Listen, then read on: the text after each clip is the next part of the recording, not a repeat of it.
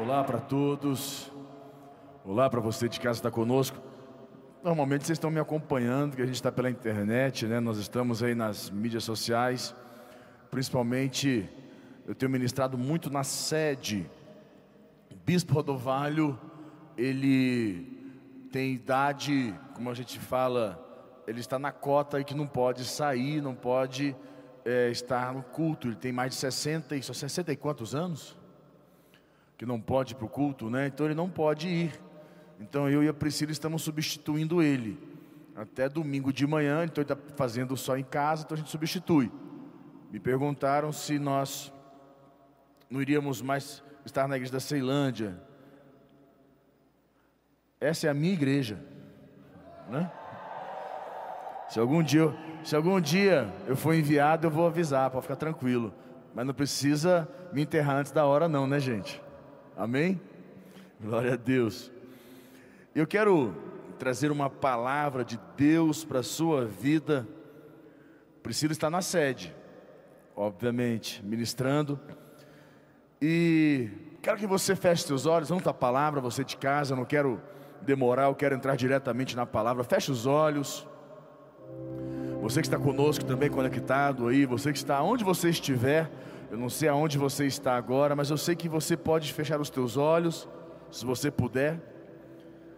Pai, nós colocamos nossas vidas na tua presença. Mais uma vez nós nos colocamos diante do Senhor, que é o nosso Deus.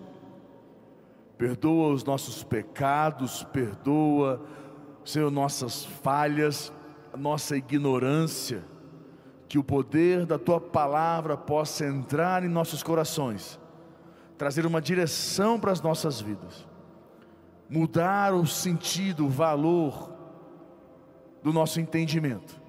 Que o Senhor seja Deus, poderoso Deus, e aquele que está aqui hoje, que precisa de um toque, de um mover, que vem dos céus, que vem do Senhor, que precisa de uma intervenção na sua vida, de uma cura que o Senhor se faça Deus, em nome de Jesus.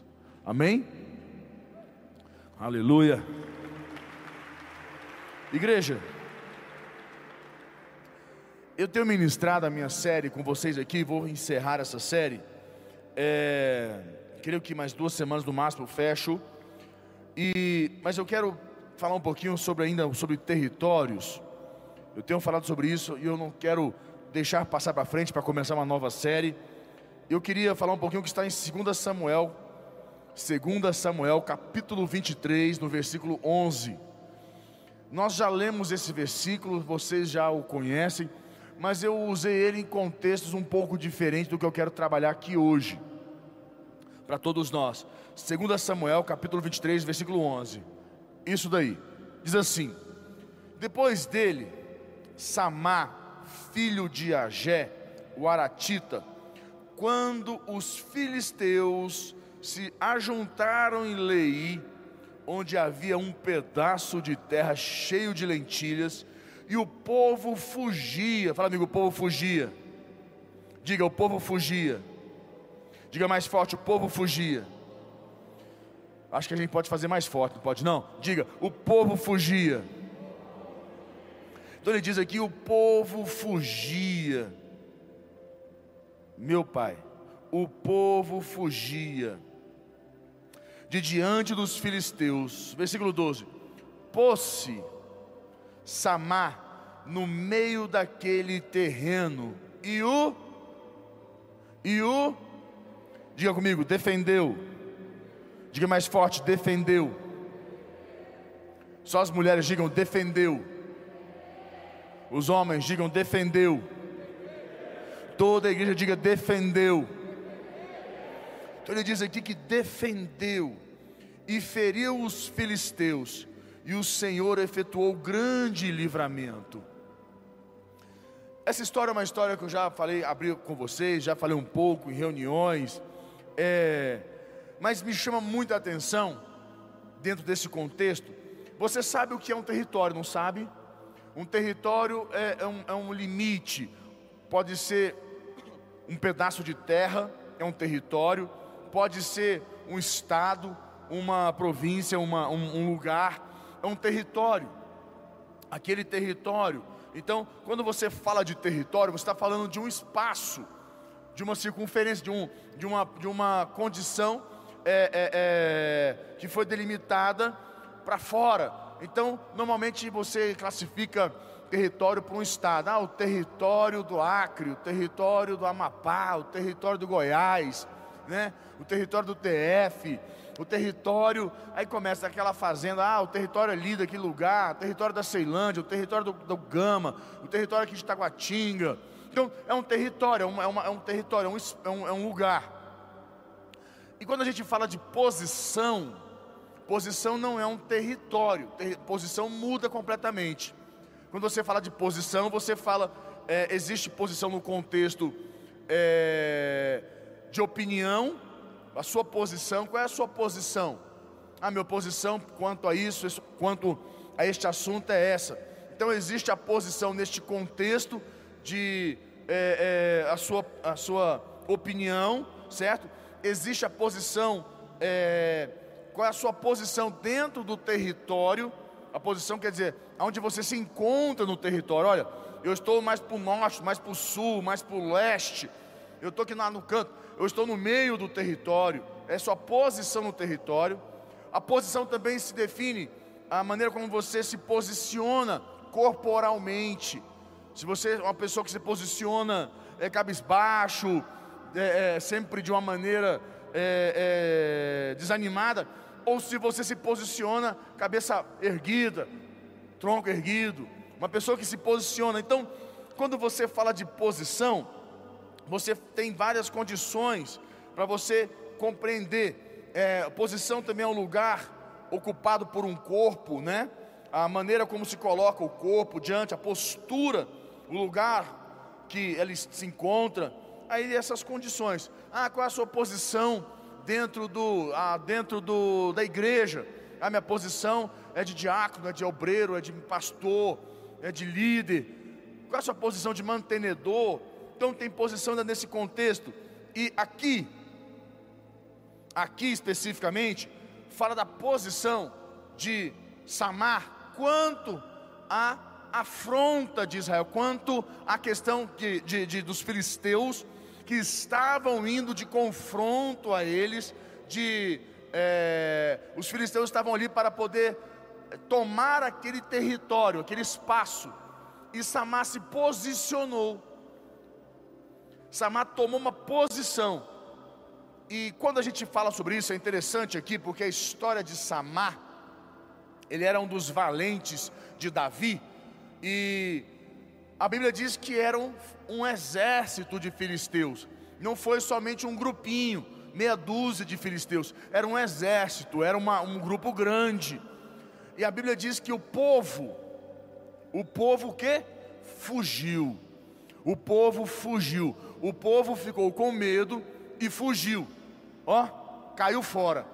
O povo não se é, uniu, não houve uma unidade do povo, o povo não quis se unir para enfrentar os filisteus.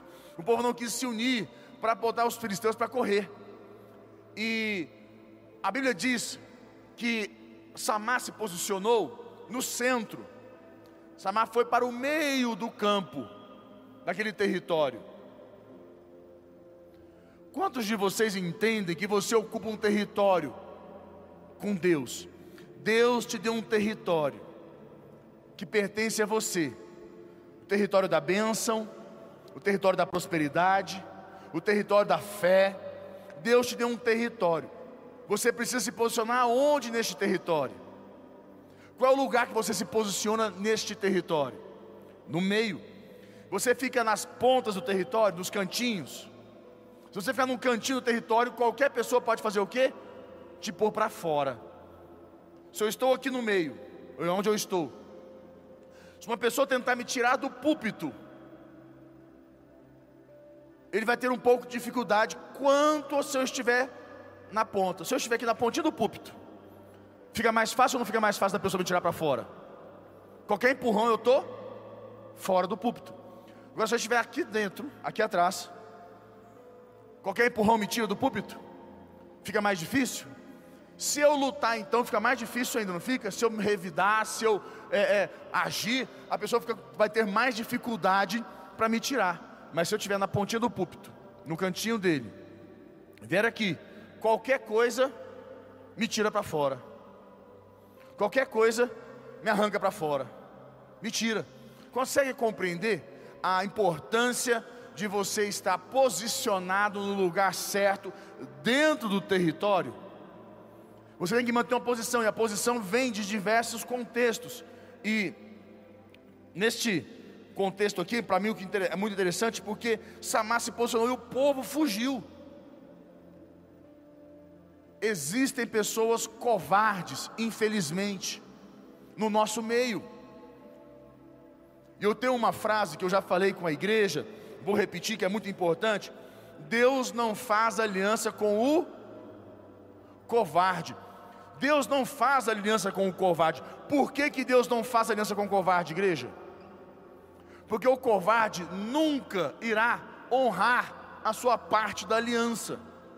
O covarde, ele falha, ele não honra a parte da aliança, então ele não vai cumprir, não vai realizar, não vai se, não vai se esforçar. O covarde, ele vai fugir. Deus não faz aliança com o covarde, Deus faz aliança com o valente. Porque Deus sabe qual é a posição do valente diante de uma situação de perigo, de, de confronto, ou melhor, Deus sabe qual é a posição do valente. Deus sabe qual é a posição que um homem de Deus, uma mulher de Deus, como eu e você, Deus sabe qual é a posição que nós devemos tomar no território que nós ocupamos, nos territórios que Deus nos deu. Eu digo para você, não é fácil. Eu te entendo, te compreendo que defender um território não é fácil. Defender um território é derrotar o seu inimigo. E normalmente, quando o inimigo vem contra você no, no território, ele vai usar todas as armas que ele tem, todas as artimanhas dele, e normalmente ele, ele vai jogar sujo. O inimigo ele não vai jogar limpo, ele não vai vir só com a espada desembainhada, ele vai vir de, com diversas, ah, como é que se fala? Diversas armas, principalmente aquela que vai na sua fraqueza, aquela arma que ele sabe que é a sua fraqueza, aquela arma que ele, aquela arma que ele sabe que tem uma chance contra você, existe uma, uma grande chance dele vencer você, ele vai usar esta arma, esta arma que ele vai usar, porque ele sabe que ele tem uma possibilidade de vencer você. Existe uma possibilidade dele derrotar você. Então ele vai usar essa arma. Por isso que Deus diz lá no Novo Testamento para nós, que ele passa e diz assim: que se nós colocarmos a nossa fraqueza em Deus, se nós pormos nossa fraqueza em Deus, quando nós colocamos a nossa fraqueza em Deus, aquilo, naquilo que nós éramos fracos, Deus nos faz, nos faz forte. Então, na sua fraqueza, você se torna forte. Então é importante você compreender: o povo fugiu, Samar se posicionou no meio do no território. Por que, por, por que tantas pessoas não são abençoadas? Porque em muitos momentos você conquistou o território, foi te dado o território da bênção, o território da prosperidade você entrou nele, você chegou a se posicionar nele, mas você infelizmente perdeu. Você foi arrancado dele, derrotado nele. Eu vou te falar duas coisas muito importantes para você poder ficar firme no território, posicionado de forma corporal e principalmente mental e emocional, que tá, está em Isaías 35, 3 e Hebreus 12, 12 fala a mesma coisa. Para mim, abre primeiro Isaías 35, versículo 3. Isaías 35, versículo 3. Olha o que ele diz aqui, olha lá. Vai pôr para nós Isaías 35, está aqui. Fortalecei as mãos, as mãos frouxas, e firmai os joelhos vacilantes. Põe para mim Hebreus 12, 12. Mais uma vez ele diz para nós: olha só.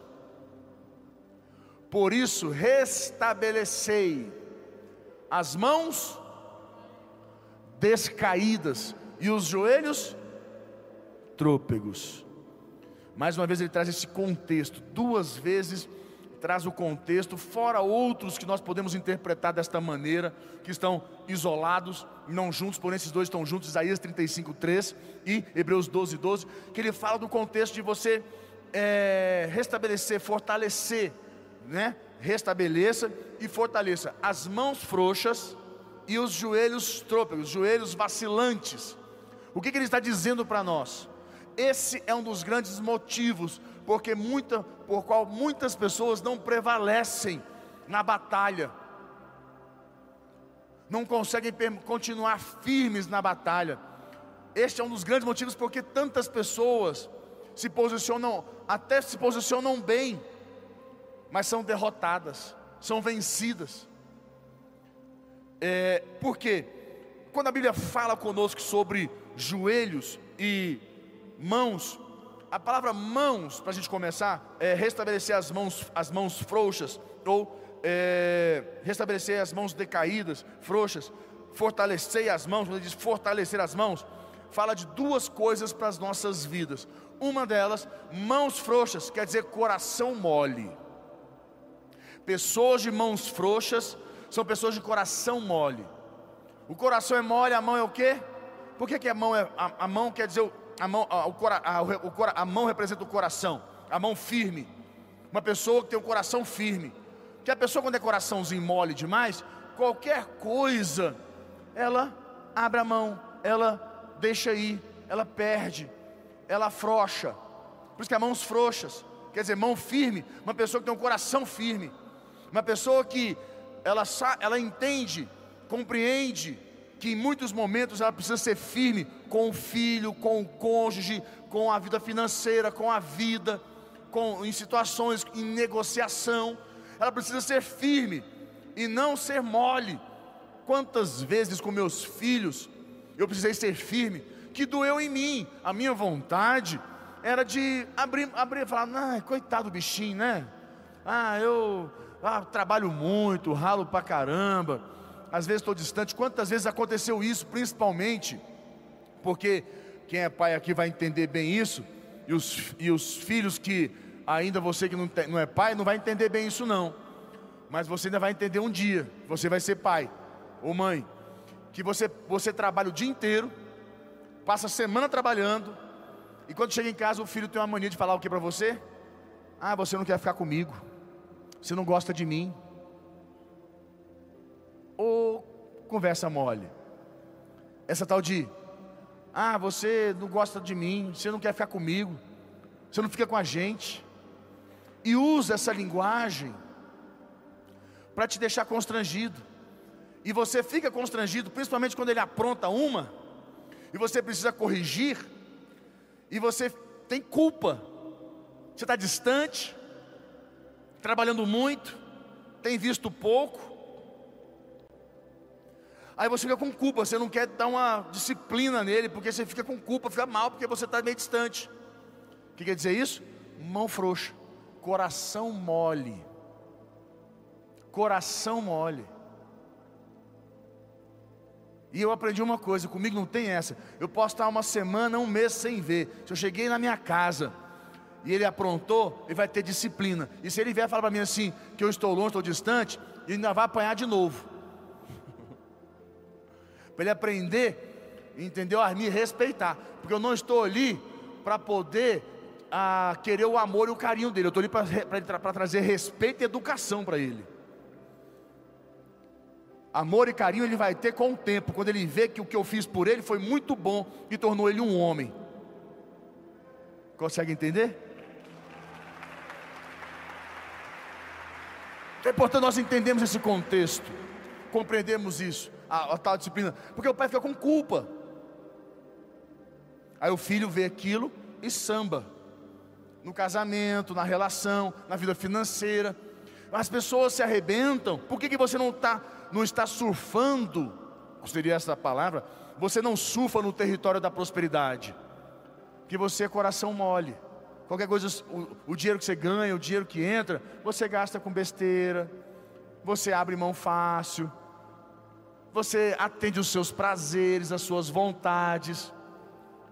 Aí você nunca surfa, você nunca é fiel no pouco. Coração mole. E a Bíblia, quando fala ainda de coração, a Bíblia fala também de, a Bíblia fala de coração, ela está falando também de, é, é, é, de mãos. Mãos frouxas é coração mole. Mãos frouxas fala, é, fala de mãos, fala de coração, que fala de obra. Fala comigo, obra. Aonde está o teu coração? Ali está o teu tesouro. O teu coração está na obra de Deus ou o teu coração está na sua vontade? Pessoas que o coração delas está na missão, elas estão focadas, firmes em Deus. Pessoas que o coração delas está na vontade delas, elas estão enfraquecidas infelizmente, elas não têm força, porque tudo depende dela e não depende de Deus. Então, quando a Bíblia fala de mãos frouxas, está falando de pessoas que têm coração mole e pessoas que não estão com coração na obra, coração em Deus, isso deixa mole. E obra quer dizer trabalho, trabalhar para Deus, fazer a vontade de Deus.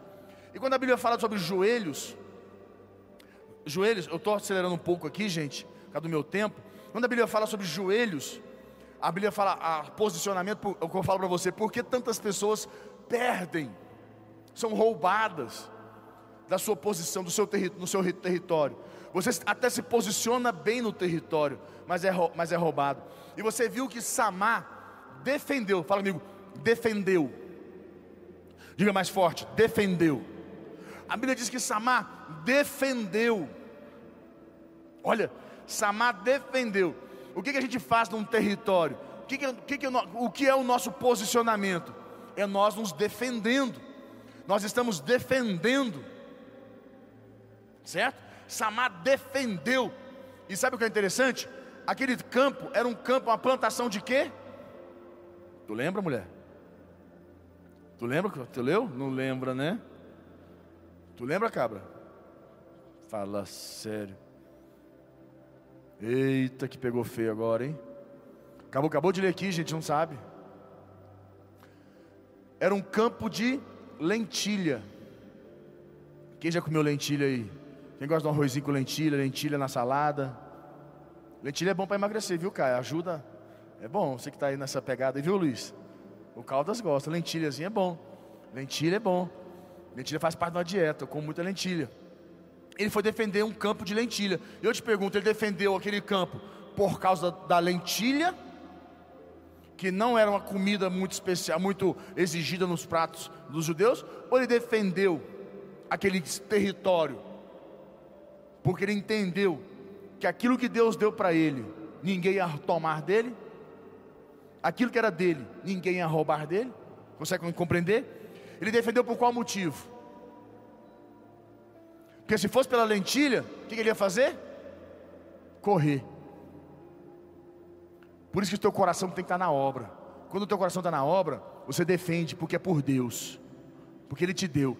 Quando o seu coração está na sua vontade, você abre mão fácil, porque não tem projeto de Deus, não tem unção de Deus, infelizmente. Aí você pega Naquele momento a Bíblia diz que ele defendeu aquele território. E a Bíblia, quando fala de joelhos trôpegos, joelhos vacilantes, são joelhos que estão. A Bíblia está falando de mente. Pessoas da mente fraca. Pessoas do, da mente. É, é, é, pessoas que têm a mente. Como é que eu posso dizer para você? Insegura, indefinida. Pessoas que são atacadas na mente, recebem setas na mente, e elas penetram e acessam a mente dele e te fazem, porque uma coisa é você pensar besteira. Quem é que não pensa? Quem não pensa besteira? Ou o povo, ou você, agora você é cego, você não, você não vê, você não ouve. Faz parte, acontece. Todos nós pensamos besteiras. Todos nós pensamos besteiras. Todos nós, quando vemos uma, uma, algo fora da nossa, ou que mexe com a gente, a gente pensa uma besteira. Isso acontece pensar besteira. A coisa não é o que eu penso, é o que eu faço. Pensar besteira todos nós pensamos. Isso faz parte da vida, faz parte. A mente é o mundo, eu já falei isso para vocês. Mas é o como eu lido com o que eu penso. O que eu penso define a minha ação, ou o que eu penso eu bloqueio e trago um pensamento novo. Porque o pensamento é o ensaio da ação. Quando eu fico pensando besteira e dou vazão para aquela besteira, quer dizer, eu alimento aquela besteira, aquele pensamento vai tomando proporção, vai me trazendo emoções, sentimentos, e aquilo vai me tomando, crescendo dentro de mim, ao ponto de que a pouco eu já estou fazendo aquilo que eu penso. Tenho vontade e desejos de fazer aquilo que eu estou pensando. O que eu preciso fazer? Bloquear minha mente. Por isso que a Bíblia diz: nossa mente, nossa mente deve ser o que? Cativa a Cristo. O que é cativa? Escrava de Cristo. Está só dele. Vem o pensamento, eu bloqueio aquele pensamento, eu repreendo ele, eu mando ele embora. Então não se culpe e não se entregue, não permita assim, ah, ah, eu não dou conta. Sabe, eu penso muita besteira e é difícil demais, eu prefiro, eu me entrego. Ah, eu não dou conta não.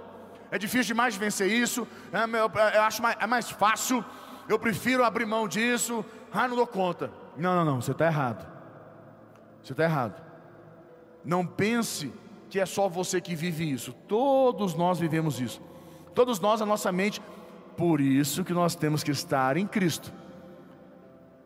Esse é o negócio. Se eu não fosse crente, se eu não fosse cristão, sendo cristão já penso um monte de besteira, imagina se eu não fosse.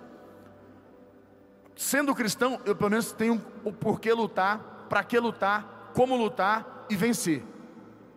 Eu tenho o poder do Espírito, eu tenho a palavra de Deus, eu tenho ferramentas que me ajudam nos meus pensamentos. Quando a Bíblia fala de joelhos trôpegos, joelhos vacilantes, tá, está falando de pessoas da mente fraca.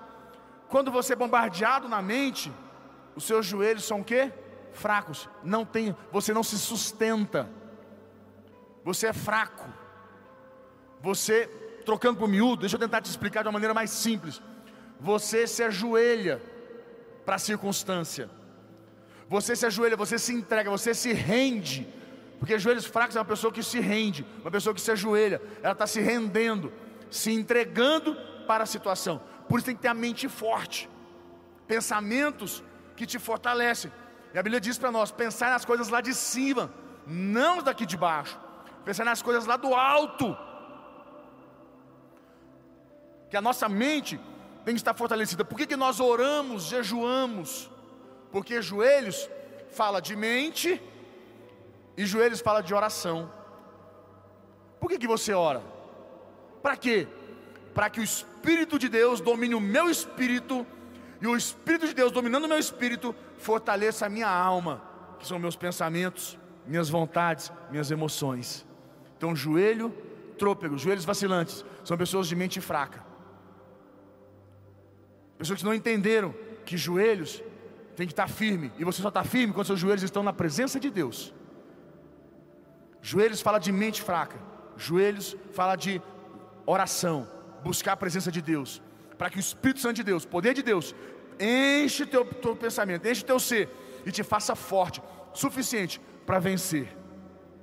Quando você se depara com uma situação, imagina, imagine Samar lá naquela situação, os filisteus entrando no território, Samar vendo aquele monte de filisteus, armados, bem armados, né, com todas as armas bélicas possíveis e imagináveis, e vendo, e vindo os filisteus, a mente começou a ser atacada. Você vai morrer, você vai morrer, Samar.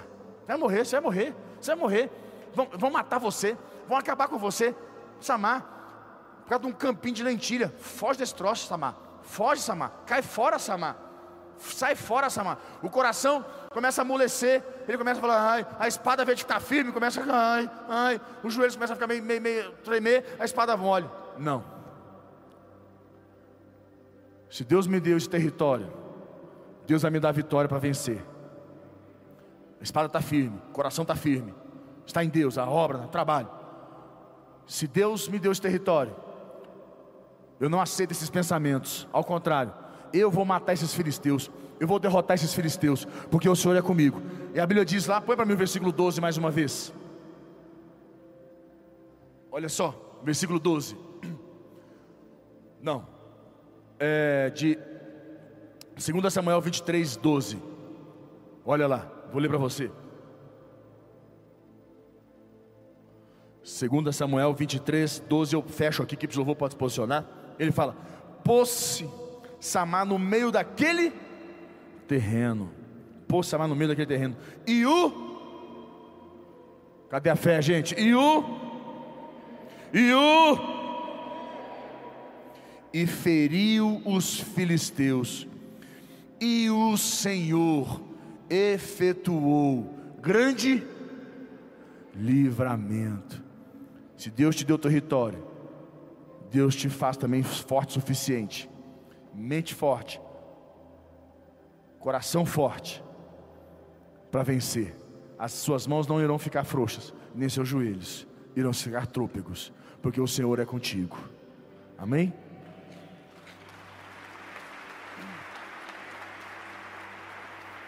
Então fortaleça a tua mente, fortaleça teu coração, fortaleça tuas mãos e teus joelhos, tua mente, teu coração, a, tua, a vontade de Deus na sua vida e mais, a tua oração na presença do Senhor, a tua entrega, a tua dependência, que ora, oração, juiz no chão é dependência.